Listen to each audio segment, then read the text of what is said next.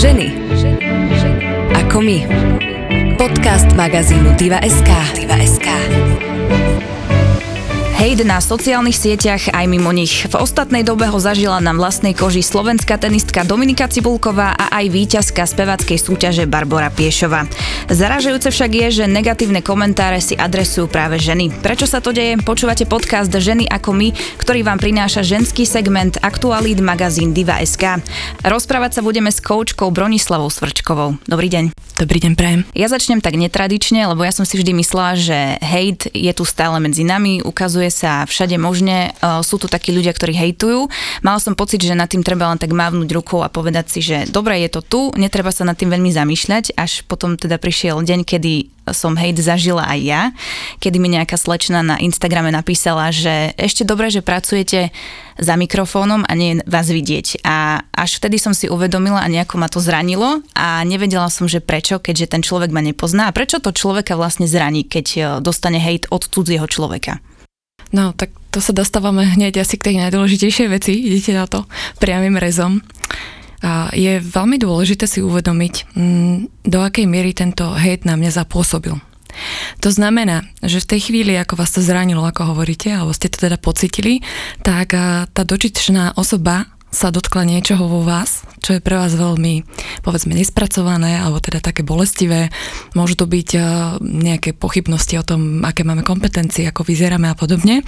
A paradoxne, aj keď ten hejt je veľmi nepríjemný a bolestivý, tak je to náš veľký učiteľ, pretože nám priamo hovorí, ktoré tie oblasti ešte nemáme tak dostatočne osvietené alebo také známe nám. Hej? Takže áno, je to veľmi negatívne, je to veľmi nepríjemné pre ten pocit, ale na druhej strane, keď sa vieme k tomu správne postaviť, môže nám to ukázať veľmi zaujímavé veci v našom vlastnom vnútri. Súvisí to so sebavedomím človeka, ak ho zraní hejt, aj od cudzieho človeka, tak e, tým pádom by mal pracovať práve na tomto? Ono, mm, dávam si pozor, aby to nespadlo do takej všeobecnej pozitívnej mm-hmm. psychológie, že seba láska, seba uvedomenie a podobne, lebo všetci sme to počuli a počúvame to zo všetkých strán, to je tá pop psychológia, ale reálne máte pravdu, že to, ako fungujeme, ako existujeme, a čím sa necháme nejakým spôsobom dať dole, je nejaká naša vnútorná vec, ktorú nemáme vyhojenú. To znamená, ak naše sebavedomie pokrývkáva práve napríklad v tej oblasti toho vzhľadu, najviac nás bolia práve tie útoky na náš vzhľad. Ak sa my vyrovnáme sami so sebou a sme si vedomí svojej vlastnej hodnoty, že nie je spojená s názorom niekoho iného, tak len na takýmto človekom pokrčíme plecia a povieme si, OK, no, nemal svoj deň. Mm-hmm. Vyšli rôzne výskumy a prieskumy, napríklad e, jeden európsky, ktorý ukázal, že Slovenky, alebo teda slovenské dievčatá skončili predposledné e, v tomto prieskume, čo sa týka sebavedomia. Za nami skončili už len Ukrajinky a z tých celkových 100% naše dievčatá získali len 25. To znamená, že, že máme problém ako, ako celok, ako Slovenky, že s tým sebavedomím by sme možno mali viac pracovať? Ja môžem hovoriť iba teda za klientky, s ktorými sa stretávam, prípadne za moje priateľky a ľudí v mojom okolí, takže netrúfam si hodnotiť celkovo ten mm-hmm. výskum, ale to, čo hovoríte, má to nejakú hlavu petu, pretože toto je najčastejšia téma, ktorú vlastne riešime aj s klientkami, že je to tá téma tej nejakej, toho nejakého vedomia si vlastnej ceny. A ja si myslím, že to hodne ide z tej našej minulosti a z tej našej histórie, z toho, že sme boli veľmi patriarchálna spoločnosť. To znamená, že vlastne tí muži nám nejakým spôsobom určovali, teda zabezpečovali prežitie a tak ďalej. A vlastne tá, tá ženina úloha bola teda vydať sa, odrodiť a pod, byť na poriadku. Mm-hmm. Podľa toho sa určovala jej hodnota. A tým pádom tam vznikal aj taký, by som povedala, až neútostný boj o toho partnera, o to zaradenie, o to fungovanie. Áno, dnes sme oveľa ďalej a riešime iné veci, ale veľa vecí sa nám ťahá z minulosti, hej? My si ešte pamätáme nejaké tie doby, aké majú následky v podstate, keď sme mali ešte ten komunizmus, hej? Aké to tam bolo, pokiaľ dievča už nebolo vydaté 20 ročné a napodobne. A nás vychovávala v podstate táto generácia, to znamená ešte stále niečo ostáva v tých našich srdciach, že čo je naša povinnosť, ako žiť, ako fungovať a ako naplniť tú úlohu ženy. A toto je také, že nad tým sa musíme zamyslieť, že je to skutočne naše, po čom túžime, alebo je to niečo, čo sme zdedili, prevzali alebo nejakým spôsobom na to naskočili. Mm-hmm. To znamená, že historicky to ako keby máme v sebe, vidíme to aj um, na našich matkách, babkách a my to môžeme nejakým spôsobom zmeniť mm. alebo na tom nejako pracovať, aby to sebavedomie bolo ja treba o 50 rokov, aby sme neboli pri čísle 25, ale 50? A ja vždy hovorím, každej ten klientke, keď si robíme také nejaké buď úvodné stretnutie alebo mm-hmm. spolupracujeme, aby si uvarila šálku kávy a sadla si buď s maminou alebo s babkou alebo s niekým blízkym z rodiny a popýtala sa na tie vzorce, ako vyrastali, akú úlohu mali vo svojej rodine, ako fungovali, ako bola dôležitá žena v tej rodine, kde mala svoje potreby, ako mala cenu. A toto sú niekedy veľmi bolestivé otázky, lebo tam nájdete veľmi veľa spoločného práve s tými matkami, babkami a, a tými ženami, ktoré možno naozaj celý ten život nemali možnosť sa nejako rozvíjať a fungovať. A práve tam si veľakrát uvedomíte, že či idete, či idete v tých istých vzorcoch a či pokračujete tak, ako teda tá rodina roky fungovala, alebo nejaké generácie, alebo ste tá čierna ovca, ktorá teda bojuje, mm-hmm. je v tom opačnom odpore. A odpoveď na otázku, že čo s tým môžeme robiť? Mm, tu nejde len o boj, aby sme bojovali nejak uh, proti niekomu. Tu ide o to, aby sme vlastne našli samého seba alebo samú seba. A vy, keď sa dostanete do tej svojej spokojnosti, keď si ošetríte to svoje sebavedomie, keď si uvedomíte svoju vlastnú hodnotu, tak začínate žiť absolútne inú kvalitu života. A vy ani nemáte problém potom sledovať nejaké hejty alebo sledovať nejaké, nejaké veci, čo sa dejú, pretože vy si idete svojou cestou a nie ste závislá od hodnotenia druhých. A to je podľa mňa tá najvyššia cena, za ktorú bojujeme, na ktorej pracujeme. To je tá sebaláska, sebahodnota a to uvedomenie. Len to je dlhý proces. Neprichádza to zo dňa na deň. No to mi je jasné. A aby sme sa teda vrátili k hejtu, ale z tej druhej strany, ak e, niekto je schopný napísať hejt a ešte keď je to žena a napíše to žene, tak ako má motiváciu? Prečo to vlastne urobí? Mm. To by som to tiež uh, veľmi nerada zovšeobecňovala, ale um, celkovo sa mi to tak točí a do takej nejakej informácie, že vždy, keď vidíme niekoho, kto je krásny, kto je úspešný, kto niečo dokázal, alebo nebodaj všetky tri veci dokázal a ešte funguje s rodinou a podobne, tak v podstate ukazuje nám všetky tie veci, v našom živote, ktoré by sme chceli, po ktorých túžime a z nejakého dôvodu sa k nem nevieme dostať, či už máme nejaké zábrany, alebo sa bojíme, alebo proste nie sme toho schopní. A práve to, keď vidíme tieto ženy a zvlášť vytiahnuté na svetlo, hej, tých, tých reflektorov slávy, tak to prebudza v nás také tie, aha, a ja som to nedokázala a dokeľu, prečo to ja nemôžem mať tak a podobne. A keď si uvedomíte, aké je to náročné tej dnešnej dobe fungovať ako tá žena, hej, že chcete skvelá matka, skvelá dcera, um, super zamestnanec, proste tých úloh na tú ženu je veľmi veľa, nie je možné všetky tie úlohy naplno naplniť. A práve keď sa pozeráte na ten Instagram alebo na tie fotky, tak máte pocit, že vidíte len tú svetlú stranu, len to dobre. Nevidíte čím tie ženy prešli, čo stalo tú domču, aby sa stala tou svetovou jednotkou, hej, koľko trápenia mala okolo toho, hej, akým spôsobom vlastne prezidentka urobila svoj prejav a hovorila o tom, že ide slúžiť ľuďom. A to absolútne zaniklo v tom, čo má oblečené, hej, a mm-hmm. v tom bruchu, alebo aké mala to panky. To znamená, že keď ja ako žena vidím tú druhú úspešnú ženu, ktorá má za sebou nejaký takýto obrovský krok alebo obrovský úspech, tak taká nejaká sebaobrana alebo nejaký obranný mechanizmus častokrát vyskakuje v tom, že hľadám niečo také, čo nemá OK, alebo niečo, čo podľa mňa nie je v poriadku. A tam máme práve k takýmto je zjednodušeniam, že a brucho má v tom, taká je a, hrozne odfotené a podobne. Že je to, je to spôsob, že keď nejakým nejakým spôsobom takto ponížime tú druhú osobu, tak sa cítime o niečo lepšie ale tento náhľad má málo kto, málo kto si je ochotný povedať, že to je presne to, čo som vám hovorila, že to, čo vás zraní, je pre vás informácia, že je to veľmi dôležité. Tak rovnako toto je dôležité, ak, ak ten človek na sebe pracuje, čo má na tej domči, tak rozčuluje, že je tam odfotená. Čo ma rozčuluje na, tej, na tých pokrčených šatách tej prezidentky. Je to tak, že rozčulujeme najviac to, na čom by som ja mala pracovať? Najviac? tak niečo, čo vôbec nemám nahliadnuté, spracované, niečo, čo, čo je niekde hlboko vnútri a z tej nejakej svojej obrany som to niekde zatlačila a vôbec tomu nechcem venovať pozornosť. Mm-hmm. A niekedy tie obrany bývajú tak extrémne silné, že proste ani nemôžete s tým človekom o tom rozprávať.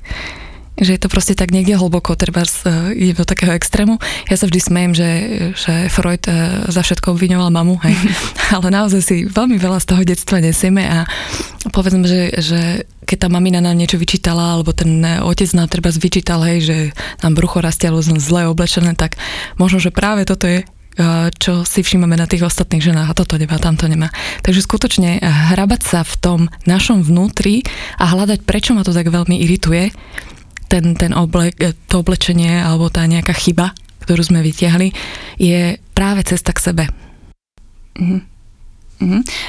Na sociálnych sieťach, keď e, teda vidíme fotky žien, rôznych žien, aj známych, slávnych, tak e, tie e, komentáre nepríjemné a hejterské sú väčšinou teda od žien alebo od chlapov, ale ak sa na druhú stranu pozrieme na mužov, tak pod ich fotkami takéto hejterské alebo nenávistné hodnotiace komentáre nie sú. Prečo je žena vnímaná ako niečo, čo môžem hodnotiť alebo komentovať, jej vzor, jej správanie, jej, jej prácu a tak ďalej. A prečo muž v tejto pozícii pozícii nie je, alebo teda je v tejto pozícii menej.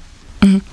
A toto si myslím, ale toto je len môj osobný názor, že, že tí muži to nejak vedia viacej vyventilovať cez to nejakú agresivitu, ako sa mm-hmm. hovorím, že ideme do krčmy a pohovárajú sa, dajú si zopár hej, nejak fyzicky nejakú potičku a potom ten vzduch sa vyčistí a ide ďalej, hej. Je to, je to hrozne akože uh, taký predsudok alebo niečo, ale naozaj to funguje, že tí muži veľakrát dokážu oveľa priamejšie si povedať nejaké tie veci a, a fungovať ďalej, kdežto u tých žien vyrastáme v tom teda, že žena nenadáva a nie je vulgárna a takéto veci a určite sa nebije na verejnosti a podobne, takže veľakrát je tam aj ako keby taký obrovský blok, že tá žena nemôže prejaviť hnev. Uh-huh. Vy viete, že zúrite na reči, vy ste rozmlatili nejaký ten tanier, alebo teda niekomu, niekomu naložili, ale v podstate nemôžete si to dovoliť kvôli nejakým teda tým spoločenským normám. A ono je to také, že vo vás sa to zbiera, zbiera, zbiera a potom príde nejaký Instagram, nejaký obraz alebo niečo čokoľvek a vlastne tam, tam si tak bezpečne môžete tú zlož vyliať, lebo jednak hm, tá prezidentka vás nepôjde za to vyfackať, hej, že ste povedať, čo má na šaty a je aj mala pravdepodobnosť, že domča vám zazvoní a povie teda halo, čo si o mne rozprávala. Mm-hmm. To znamená, že je to také bezpečné prostredie pre tú ženu, ako si tú frustráciu vyliať. A myslím si, že toto je, toto je jedna z vecí, ktorá tak asi najviac tam rezonuje. Mm-hmm. Ale hovorím, to, toto je taký môj pohľad na, na tú situáciu. Ehm, vo všeobecnosti ehm, žena je vlastne človek, ktorý uh, nie len na sociálnych sieťach, ale aj napríklad na pracovisku je to vlastne objekt hodnotenia. Kopec kolegov ju hodnotí, alebo aj kolegyne, ako vyzerá, čo má na sebe. Uh, prečo sa to mužom nedieje? Prečo je žena tá, ktorej sa to deje viac? Alebo teda väčšinou? Hm. Povedala by som, že už je taká taká tak taká pasívna rivalita alebo nejaká mm-hmm. taká, že proste, že súťaží o tú pozornosť alebo, alebo teda viac sa paradí alebo nejakým spôsobom možno, že je viac na, na očiach všetkých a, a tí muži majú zase takú inú rivalitu, skôr možno, že tú biznisovú alebo nejakú takú.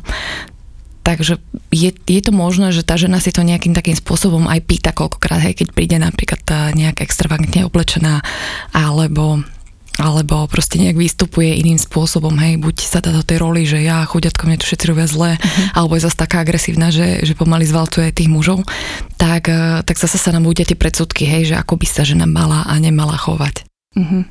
Lebo ja cítim, že je možno taký väčší tlak na ženu. Určite. Ako na mužov. Určite. Ako by mala vyzerať, ako by sa mala správať. Ako je pravda, že aj mužom sa tie roly zmenili a mm-hmm. určite to nie je jednoduché ani pre toho muža zastávať si teda tú úlohu toho otca a tak ďalej, ale stále sa to tak nejak berie, že to je tá jeho kariéra, tá jeho práca, že je to také nosné a, a žena podstate tým, že bola v tej svojej rodine a v tej svojej úlohe ženy, tak to bolo také nejaké bezpečné prostredie, ale teraz ako som spomínala, od vás čakajú, že vytvoríte perfektnú rodinu, perfektný domov, skvelá budete matka a budete aj dobre vyzerať, lebo samozrejme to patrí k tomu, hej, však sa o seba nestará, nech sa zamyslí a podobne. Čaká od vás samozrejme, že budete skvelá milenka, aby vám ten muž neutekal kade tade. To znamená, že keď len sa o tom rozprávam, už som unavená len mhm. výpočtom toho všetkého, čo je za tým. A myslím si, že aj z tej z tej histórie to máme také, že vzťahujeme na seba príliš veľa. Príliš veľa si nechávame klásť na tie ramena. Nejakým spôsobom v zmysle, že, že my to akceptujeme, že toto všetko by sme mali byť. A, a to je myslím, že s tou sebahodnotou, že, že si tou starostlivosťou, aby sme boli také perfektné, nejak kúpeme tú lásku, mm-hmm. alebo bojeme o tú lásku, o to uznanie, ktoré možno nám chýbalo v detstve, ja neviem, alebo kde sa stalo po ceste chyba, ako hovorím, že, že nemáme dostatok, ale je to hrozne vyčerpávajúce to sa proste nedá utiahnuť. A vrchol všetkého je, že vlastne vy zistíte, že ste to neutiahli a nevšimnete si, že aká ste skvelá matka, ako máte super rodinu a budete sa bičovať za to, že iba predávate niečo alebo uh, iba ste zastupkynia ani riaditeľka a podobne. Takže ten obrovský tlak si veľakrát vytvárame aj my sami ženy. Uh-huh. Možno teda aj z toho tlaku a z tej frustrácie, že nie som všetko, čo som si predstavovala, že budem, tak uh-huh. prídem na tie sociálne siete, vidím tam Dominiku Cibulkovú, ktorá má rodinu, má kariéru, má v podstate všetko, lebo to vidím na tých sociálnych sieťach, tak tú svoju frustráciu si vlastne vyrieším asi tým komentárom. Ja, toto ste veľmi pekne povedali, že naozaj sa to v nás zbiera a, a ono sa hovorí, že ja to veľakrát hovorím, keď niekto na vás nakričí alebo sa vám niečo stane, nejaký konflikt v tej práci, je logické, že sa bránime a začneme kričať späť alebo teda sa cítime hrozne urazené. Ale ak si dokážete nejaký krok dva od toho podstúpiť, tak si dokážete povedať, možno ten človek mal skrátka len zlý deň, hej, ráno ho skoro zrazilo auto na prechode, ja neviem, vylial si kávu na košelu, tam, tam sa mohlo stať x iných vecí, manželka ho zvozila a zrovna prišiel do roboty, ja som došla do rany a padli mi papiere, hej, a teraz ma, teraz ma zvozil, hej, že aký to má neporiadok. Takže to, čo rozprávate, tá frustrácia je skutočne, by som povedal, že taký, taký, taká sopka, hej, pod takou nejakou veľmi tenkou planou alebo pod niečím a pri tom prvom nejakom prepichnutí mm. alebo mhm. niečom, tak sa vyvalí neprimeraná reakcia. A práve tá primeranosť tej reakcie nám ukazuje, ako veľmi tá druhá strana s niečím trpí alebo niečo má také, také potlačené a nespokojné. A ešte keď môžem vrátiť sa k tej Dominike, tak a v podstate, keď Domča vlastne makala a proste od neviem koľkých rokov uh, trávila x hodín na tej antuke a tie dobité nohy a, a proste dotrhané svaly a to všetko okolo toho, tak v podstate veľa sa o nej nerozprávalo. Sem tam sa myhla, teda že nejaká športovkyňa a podobne, že kým nebola taká naozaj, že top úspešná v tých repličkoch a nezačala nejak existovať, tak nikto to nebral do úvahy. A to sú hodiny, driny a toho všetkého, čo si ona musela odopierať a o čo všetko prišla. Čo všetko vlastne ju to stálo, aby sa dostala tam, kde je. A ona keď sa teraz vlastne teší z toho, ako existuje a chce sa podeliť možno o tú informáciu, že wow, že toto sa mi podarilo a takto fungujem, aká som šťastná, tak vlastne vyvolá provokáciu v tých všetkých ostatných, lebo vyzerá, že to prišlo zadarmo. Mm. Hej, že tá domča má toľko peňazí a darí sa jej a tam je v rebríčku ešte aj mužom a, a všetko je OK to je vlastne len potvrdenie toho, že na sociálnych sieťach vidíme len malé percento toho všetkého. A skúsim sa tak ako vžiť do ženy, ktorá je frustrovaná, je taká sopka, že čo by som mala urobiť, ak e, vidím tieto všetky fotky, vidím Instagram, mám pocit, že robím všetko zle, nie som dostatočne dobrá, čo by som v tom momente mala urobiť? Zavrieť Instagram a zavrieť sa v izbe, alebo kam? Hmm, skúsim to mm, povedať na takom prímere, ktorý mi príde taký veľmi, uh, veľmi priliehaví na túto situáciu, že predstavte si, že máte nejakú celú tortu a vlastne ten Instagram alebo tá situácia, ktorá sa vám stala je, máte iba ten trojuholníček tej torty a vy podľa toho trojuholníčka poviete, je čokoládová, je rovnaká, je taká onaká maková, ale ten zvyšok torty môže byť čachovnicový, ozdobený, e, úplne inej chuti, hej. Takže uvedomiť si, že keď sa pozerám na ten, na ten Instagram alebo na, čo, na čokoľvek, že vidím iba ten kúsok tej torty, takže neviem, čo je za tým, ale hovorí mi to o niečom, že niečo so mňou nie je OK v zmysle, necítim sa dobre, niečo ma tam dráždi, niečo ma tam hneva. A problém s tým, mm, s tou, keď poviem, že práca na sebe, ono je to tak hrozne abstraktné a každý mi povie, no jasné a tak ďalej a, a stretnem sa s tým, no tak hodinu si posedím u teba, čo z toho, hej. A ja hovorím, že ono je to fantastická cesta objavovania seba samého, tých pokladov, ktoré máte vnútri. Možno niekdy zase nebude domča, ktorá proste rozmlatí tam s raketou, hej, celý US Open alebo koho, ale vy môžete byť fantastická matka, ktorá vychováva kvalitných, úžasných ľudí, ktorí prinesú tomuto svetu nejaký vynález alebo čokoľvek. Vy môžete byť úžasná podporná partnerka, pre ktorú partner by išiel na druhý koniec sveta. To znamená, že zasa som v tej pozitívnej psychológii zmysle toho, že áno, sú veci, kde som slabšia, ale sú veci, kde som výborná. Každý z nás má nejaký ten zdroj alebo talent, ktorý môže rozvíjať. A je na nás, že či budeme nejakým spôsobom rozmýšľať o tom, čo nemáme a čo sa nám nedarí, alebo budeme rozvíjať, v čom sme dobrí a naučíme sa žiť s tým, čo dokonale nemáme. To ste veľmi pekne povedali.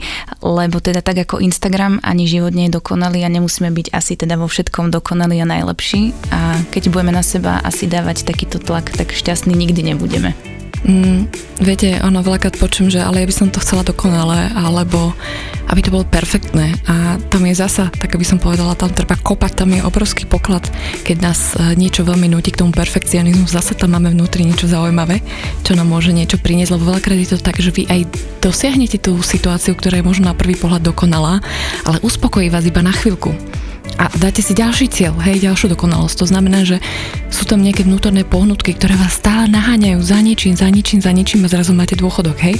A toto je podľa mňa tá cena tej práce na sebe samom, tešiť sa z každého dňa, hľadať v tých dňoch tie dobré veci, ako sa môžem posunúť, čo môžem urobiť lepšie, čo ma tak nutí sa niekde naháňať, prečo si neviem sadnúť a treba vychutnať tú šálku kávy len s tým, že sedím a je mi dobre.